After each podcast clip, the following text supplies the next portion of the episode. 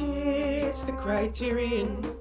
It's the Criterion. Criterion. Criterion. Criterion. In.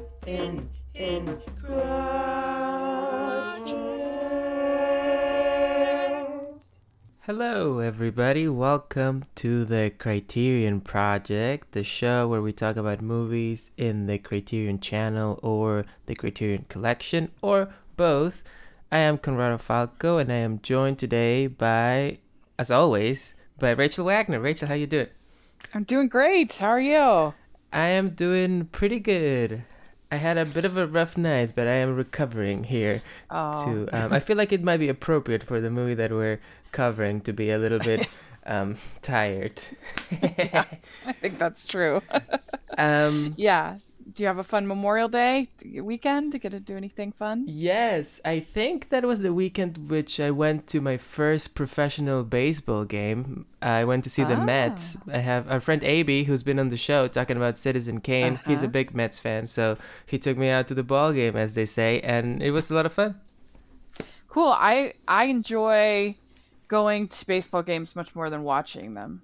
On TV, yeah, it really makes a difference. I've tried watching it on TV, didn't understand it. I didn't see the appeal, but being at the game and being able to see the whole, field, it's different, and the energy and all of that stuff. Yep, get a good hot dog. Definitely. Yeah, it's fun times. So I grew up in Maryland, and they have a great baseball stadium in Baltimore called Camden Yards. Mm-hmm. It's really fun.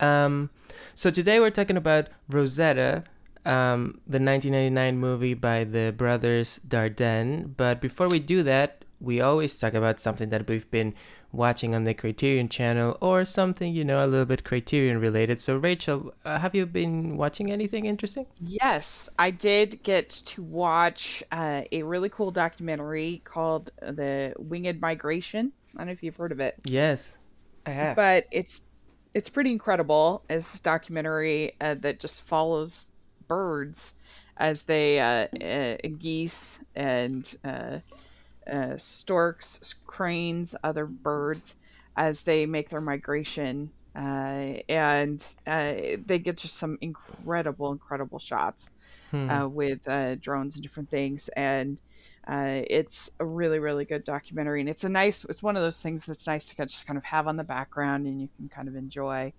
and while you're doing some other stuff.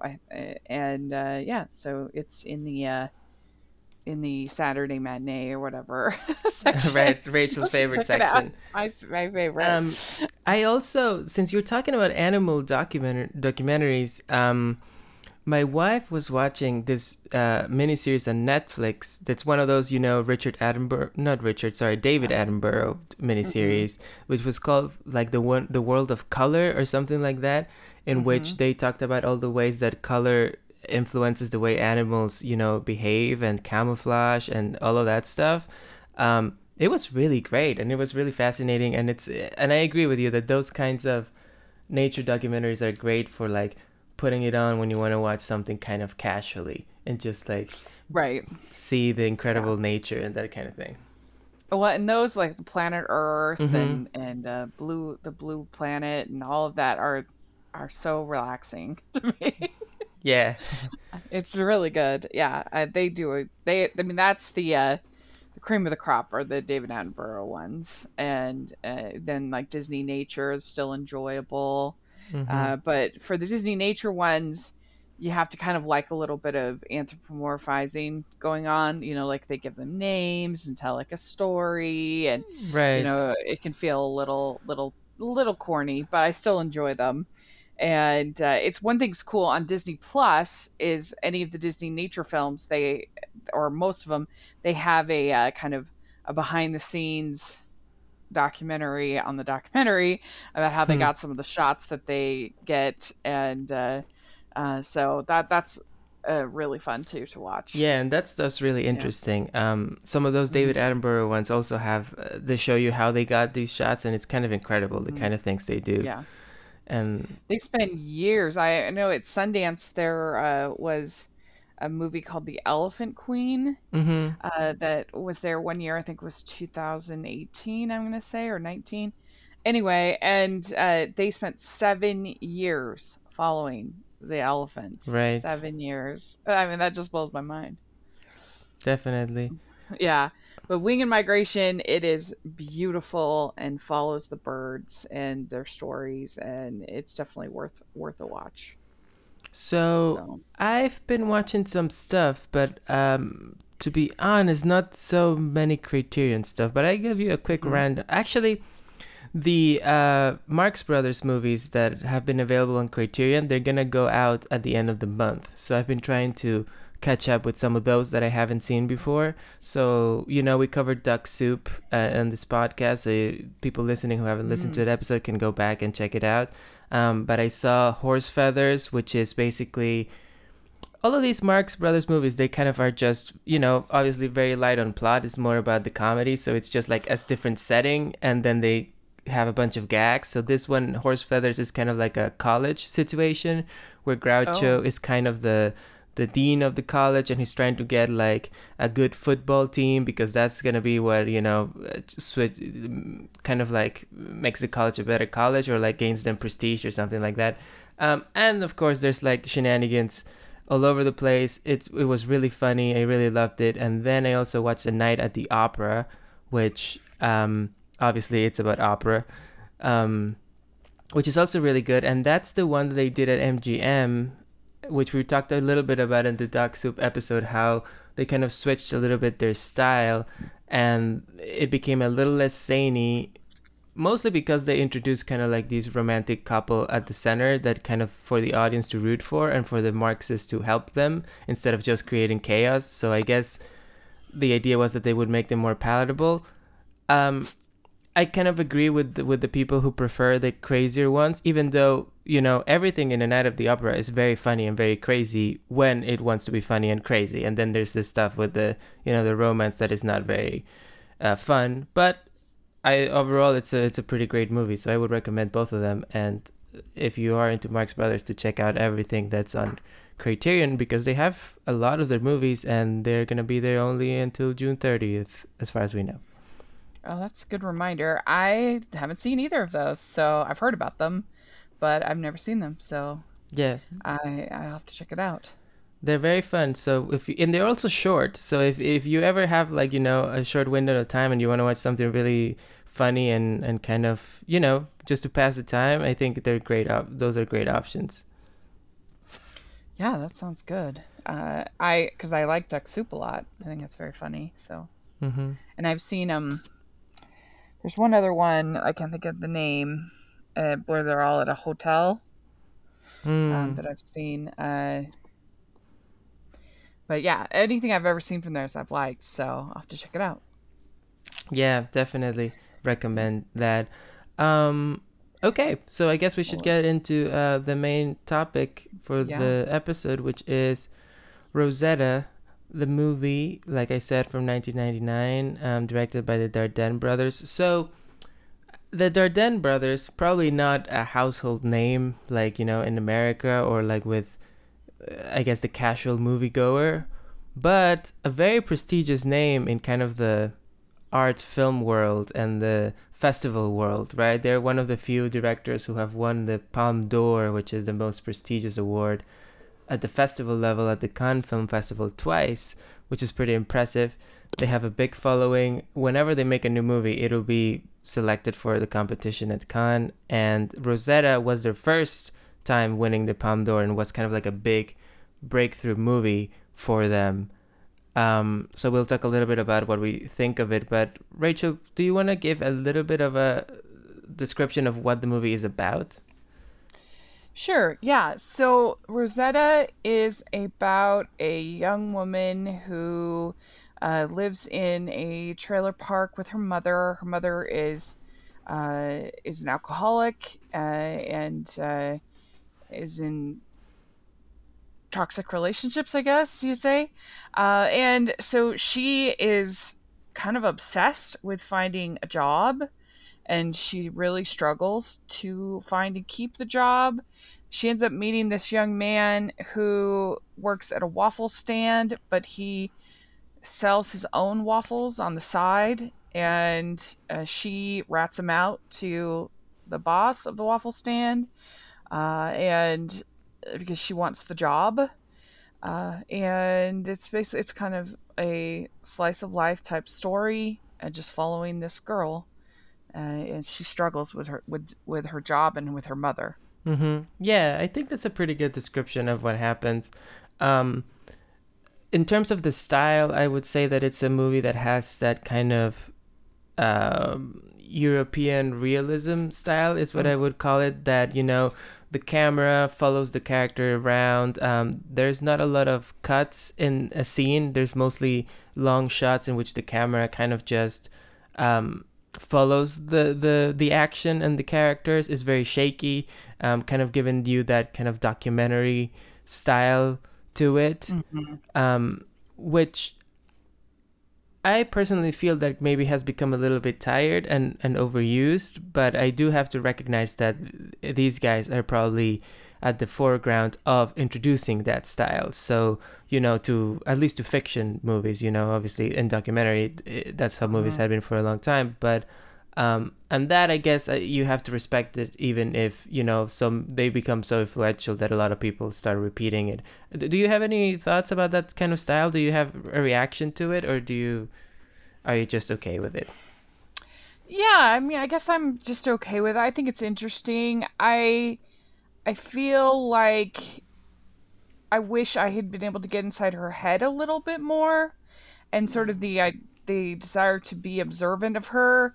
Sometimes I wish I could have had her narrating, you know, a little bit more of it, or just like, I felt a little bit, I don't know, I just would have liked to have gotten her perspective more specifically a little bit more, if that makes sense.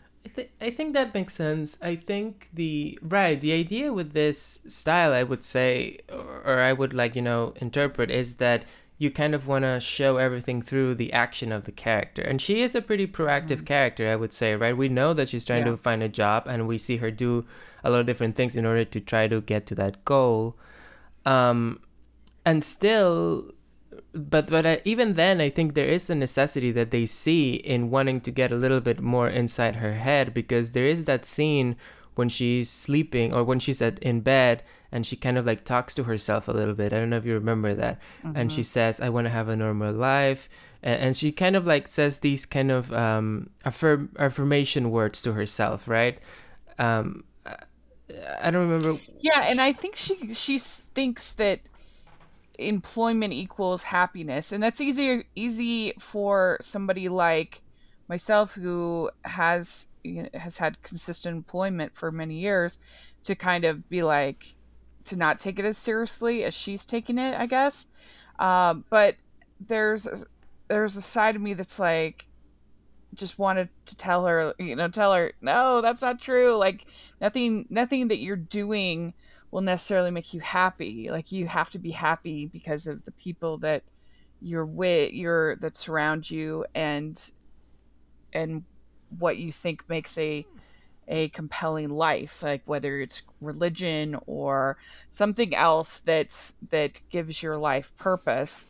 And it seemed like she thought to me that employment equals happiness, and she's even willing to portray her friends, and I don't know, I thought that was interesting. Yeah, I think that's pretty much true, although I guess there is also, I feel like what I would add to that is that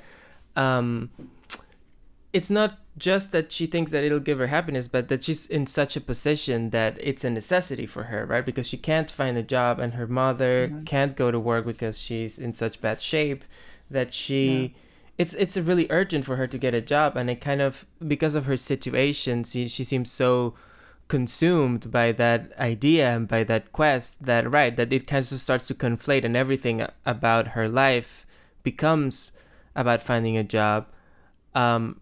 There is not a lot of room, like you're saying, for other kinds of grace or you know, happiness an alternative to the life that she's having. Everything seems to be really consumed by this quest to find a job, and that in itself seems to be the thing that they're kind of criticizing of, like, you know, when people are in this situation, then how do we expect them to have a worthwhile, meaningful life? They don't even have the time to sit down and think about that kind of thing.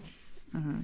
There was a side of me that felt like this movie would have been better if it was directed by a woman.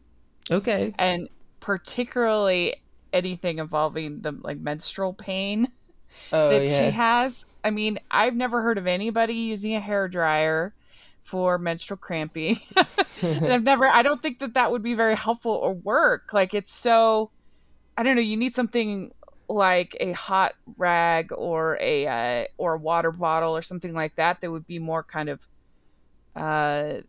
you wouldn't want it to be like that kind of intense heat that you would get. You want it more like kind of something that you could have on for a longer period of time. Right. And I've never heard of it. It just felt like, to me, that part of it was like, this feels like a man trying to understand menstruation, not the actual thing. Like, this did not, that's the one part that felt like, what? Nobody does that. I've never heard of anyone doing that. Well, that's interesting in my life. You mentioned that, because something that I feel that is one of the things that keeps me from fully loving this kind of style of filmmaking is that I feel like, because it wants to be such a realistic point of view, such a documentary type of view, then everything that rings a little false or doesn't seem realistic is magnified, you know, like it becomes much more of an issue.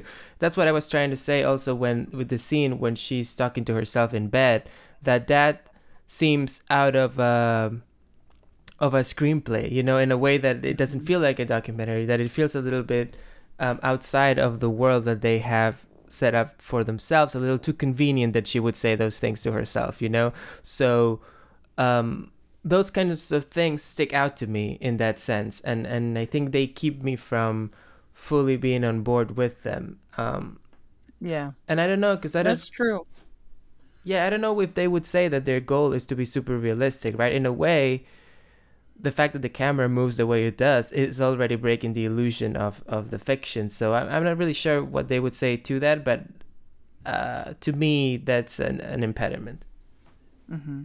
Yeah, I would agree. I think that I need like a little bit more kind of humanity to it, like something like, say, I don't know, something like what Linklater does in like the Before movies or Boyhood or something like that, where it does feel somewhat slice of life, but it also has enough of a narrative and a script to kind of help you work through it. Yeah, well, Linklater loves talking, right? So his characters are always explaining everything that they're feeling. So that's very convenient in that sense, because it's just, they're very talky movies, and they're a lot of the time about what the characters' ideas are and having conversations.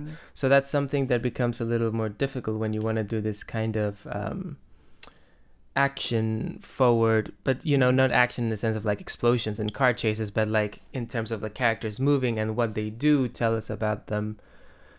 I was interested in, go ahead. Cause I just don't think that like something, I think you would try the hairdryer maybe once and realize, oh, this doesn't work. And then you would just use a hot towel. I don't know. I just feel like she kept going to that, and I was like, no, this is not. Yeah, I think that's a fair thing, because also I feel like she could get a hot towel, right? Like, I don't think there's like she's not like in a position where she couldn't find an alternative to the hairdryer, I don't think. Right. At least the movie didn't make that clear, that it was her only way. Also, I thought that, I don't know if this is weird, but I felt like she ate really weird. She would like to eat one piece of like French toast took her like so long, and in like these teeny tiny little pieces, or a waffle. And I was thinking, that's very like eating disorder behavior. When you like, you'll take like a piece of licorice and you'll make it into like 20 pieces and eat it very slowly. And there was some other stuff about her that I was like, oh, what's going on with this girl? That I don't know. That was a little bit strange, I thought. Yeah. Well, she's clearly under so much stress, right? As a teenager who has to be in a situation when she needs to support her mom in that way and herself in that way. And she's also, we should say, I think that the main kind of thematic point of the movie, I thought, was that she was so determined in what she needed, but also very proud about not accepting help, right? Or like doing it all herself.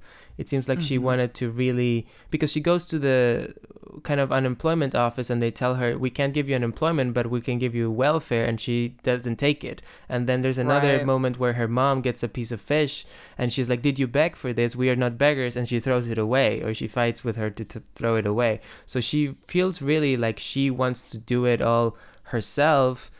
And she's clearly not willing to connect with someone else. She feels very guarded and very close. You know, like you said, she has this guy who works at the waffle stand and she doesn't want to get close to him as a person. When she goes to his place and he wants to start dancing, she like runs away, and then she ends up, like you said, betraying him in order to get the job. Yeah, and I liked that dancing scene. I thought that was one of the best scenes of the movie. Mm-hmm. Yeah. What do you think? It's also an interesting ending, I thought. So I don't know if you have thoughts about what the movie might be trying to say. It's a pretty dark ending, but with a little bit of hope at the end, I thought, in a strange way.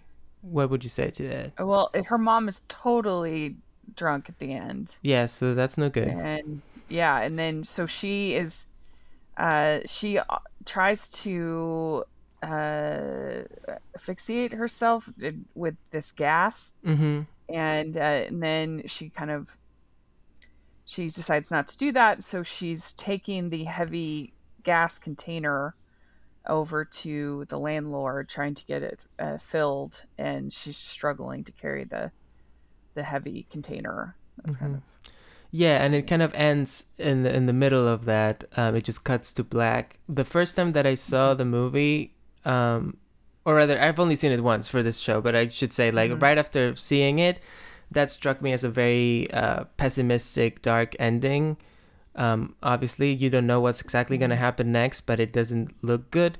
Then I saw some reviews and some analysis of some people who were saying that the presence of the guy who we're talking about, the waffle stand guy, because he shows up towards the end. You can hear his motorcycle, and then he kind of grabs her by the shoulder right before the end.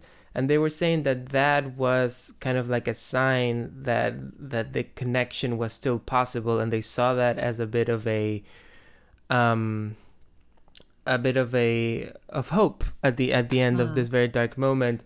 What I thought was interesting is that they also went on to say, and I wish I remember the name of the person who wrote this, I'm sorry, but that there was like a Christian or Catholic element to the movie in terms of how she feels like such a martyred figure, and a figure who is kind of trying to do it all herself and closed off, but what she needs to do is accept or the grace of other people, or like, you know, now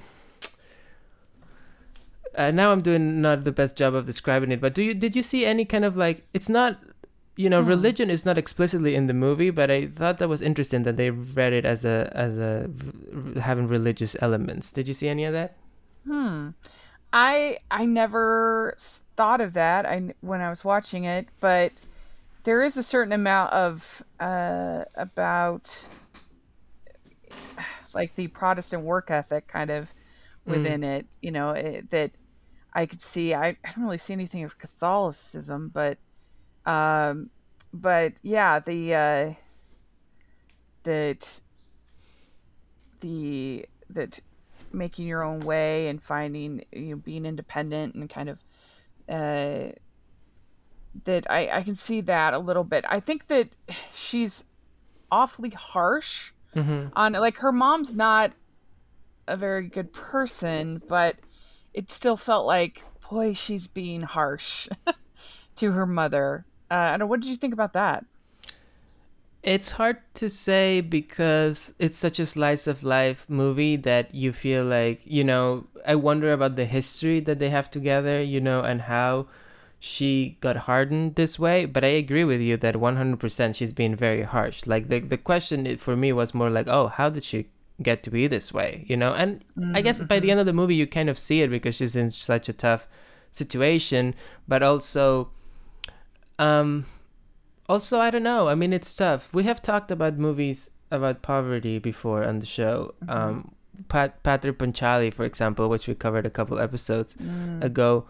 And you compare the way that the people are portrayed, and I would say it's quite different. I think the directors in both cases have a lot of empathy for their main character, but the world of this movie seems much bleaker than the world of Pather Panchali, right? Where everyone was poor and in a hard situation, but there seemed to be a lot of beauty in the world around them.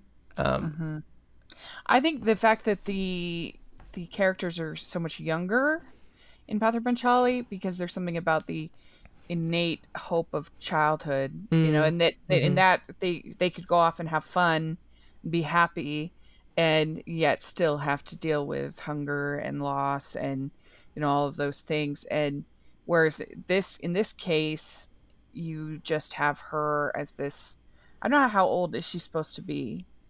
I forget. Yeah. I'm pretty sure she's a teenager, but 16? I'm not really sure how old. Yeah, something like that, 16. It's such a hard time, no matter your situation. That time where you're trying to make your own space, but you can't 100% do it, and it's just a tough time to be person, I think. Yeah. And let alone with the situation that she's in, makes it extra hard. Yeah, definitely.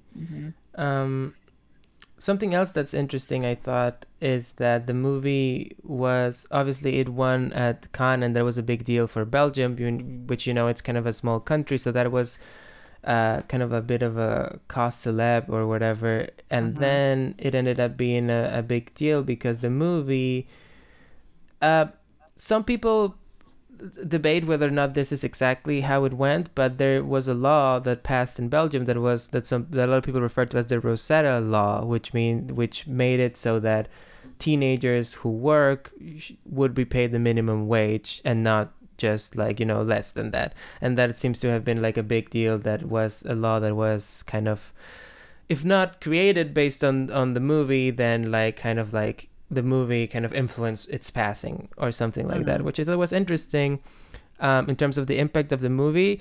Also, I don't know, I feel like the problem of the character in the movie is not that she's not getting paid a full wage, it's more so that she can't find a job. So I don't know. I mean, it's a nice law, but I don't know if it's gonna address the issues of the movie. And it's interesting here, at least where I'm living currently, like they actually really need this level of employee right now. Like practically every restaurant that you go into or grocery store, any place like that, now hiring. People are really looking for this kind of, you know, for like a minimum wage kind of employee right now, coming out of the pandemic, which is, it's kind of, right now it would be very easy to get a job for the kind of work that she, you know, like working at a waffle stand or something like that. So this may be a bit also a, you know, creature of 1999 kind of a thing too, that it was such a different time as far as the economy as well. Yeah, could be. I mean, I'm not super familiar with how things were going down in Belgium in 1999, but right. Yeah, I mean, that is getting us kind of more in the realm of like politics and real life stuff, right? So like debating that kind of stuff, I think it's not so relevant to the movie. Fair. But I just thought that was interesting, the real life impact of the movie, especially because in America it's not a very well known movie at all, I would say, except for people who are maybe like into foreign film. Yeah, that is interesting, definitely. So why do you think this is a Criterion film? I think that most of my arguments, I have already mentioned some of it. I mean, let's start with what we were just talking about, that it has a kind of like a real world impact. It has a historic importance in being a breakthrough moment for the Dardennes as directors and for this kind of movie. I mean, I think that, you know, ever since I've started getting into movies and trying to watch foreign movies that do well at the festivals, I think like there hasn't been a single year in which there isn't a movie that is gets good reviews and gets a lot of attention, at least one of them, that has this style of movie and that tries to do something similar to this, that social realism and that kind of handheld camera and then following the character and not a lot of talking. Sometimes it's done very well. I personally am a little tired of it. I feel like there's other things that we could do. I don't think that this particular style is super illuminating about, like you were saying, about the characters, about the world. I feel like it's very limited in its ways, but that being said, it's definitely an important part of contemporary cinema, and I think that's what and also a lot of people love it. A lot of people love this movie. A lot of people love the Dardenne, so obviously that feels like a fit for Criterion. Yeah, I think with the directors and it doing so well at cons and the whole style of it, I can see why it's in the Criterion Channel. And where would you think it ranks in our pretentiousness scale? It's pretty high, I think. Yeah, I think I agree with you. But why would you say so? Because it doesn't give you any kind of access to the mind of the character. It doesn't give you any kind of narrative that you can kind of have access to what they're trying to go for. You have to work. It makes you work hard. That to me would make it pretentious as opposed to something that's really crowd pleasing and you just get it and you know exactly what they're trying to make you feel. Right. Okay, that's interesting. Work hard, because she is in such a position where she's working so hard. So I guess that's kind of that's appropriate. Yeah, I could see that. What number were you given? Like an 8? I gave it an 8. Yeah. Yeah, that sounds right to me, because I do feel that it is not that hard to follow. You know, like I feel like when we're talking about a 9 or a 10, in terms of accessibility, we are talking about movies that are so opaque that you don't know what's going on a lot of the time, right? But I do agree with you that there is a pretentiousness here in terms of wanting to, you know, if you think of pretension as wanting to do something beyond just making a fun movie, which is kind of the idea there, like wanting to say something about the world, wanting to change the world in one particular way or another. I think that that is the whole thing that's motivating these directors to make the movies that they do, right? I think like they want to showcase all the injustice that is going on, all the darkness that is happening in the world, and you know, do something about it. In this case, you know, a law got passed, so you know, they kind of did their job pretty well. But I do think that is a pretentious goal in the sense of like, we're not just making a movie, we want to do something more. Yeah, and it's they want to do something, but they also don't want to be super like heavy-handed about it. And so it's sort of, they make you kind of work to understand what they're trying to say. Yeah, definitely. As opposed to something really sentimental, because I wouldn't describe this as sentimental. No, or a documentary, you know, like that just like comes out and says what it's trying to do in terms of activism. Yeah, exactly. Definitely. Well, what did you think about for remake? This was hard, I thought. Yeah, this was hard because, like I was saying before, I feel like this movie gets remade almost every year. Just in different circumstances, you know, different protagonists, different country. But we've seen so many movies like this. So I was struggling with it. Do you have a pitch? Yes, okay. I do. Why don't you go first? I must say I don't really know the actors that are sort of would be in this age range that well, that are kind of up and coming. Mm-hmm. So the one I could think of that I think would be interesting is Millie Bobby Brown. Oh, okay.